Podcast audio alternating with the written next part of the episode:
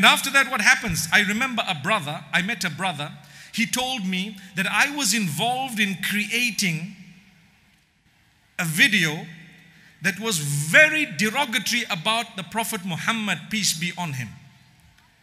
I was involved in this and I actively participated in spreading ignorance about this man because I myself was ignorant about him.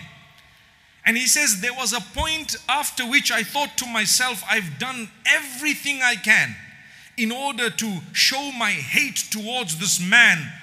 Let me pick up and read about him to find out what more I could do. And he says, When I picked up and started reading from the sources, and I started realizing that, you know what? I've actually picked on the wrong man. I began to love what I was reading. I began to love what I was hearing. And I started looking at the mainstream Muslims across the globe. And I started witnessing the honesty. I started witnessing the dedication. I started seeing the modesty. I started seeing the uprightness. I saw the calmness. I started feeling the peace. I looked at the mosques, and just by looking at them, he says, I could feel the tranquility. I could feel the connection. And he says, There came a time when I started seeing beautiful visions. And as I read more, I began to look into the belief. And I realized that this man never called towards worshiping himself, but rather he called towards worshiping the one who made you and I and entire creation. And I said, you know what? That is a fair message.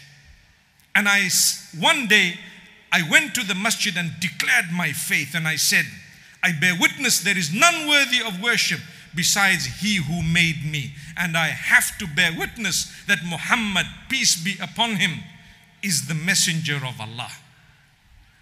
How did it start? It started off with hate. Where did it end? It ended off with love.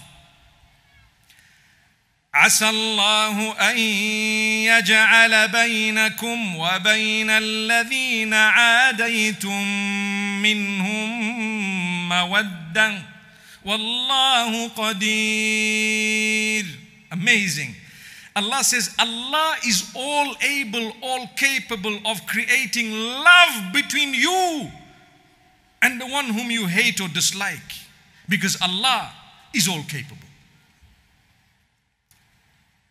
So, people of our times are telling us we started off with hate.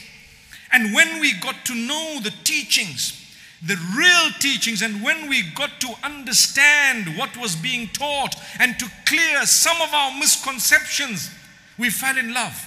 And when we fell in love, we knew that yes, I want to enter this faith, that I become a follower of this man. I become a follower. And subhanallah, that's the love. That's the greatness of character. When people inflicted harm upon him, what did he do? One of the first things he did was to pray to Allah to soften their hearts. You and I might have heard about the incident of Ta'if. Ta'if, the place not far off from Mecca, where the people had come out to pelt him, to tell him to leave, physically causing harm. He had an opportunity to pray against them for their destruction, but he says, No, I've been sent as a point of mercy. Oh Allah, guide my people, they don't know. Oh Allah, guide my people, they don't know what they're doing. What happened? A matter of time, the hearts were softened and the people came one after the other until the whole of Ta'if accepted Islam and followed him and continue to this day to follow his message.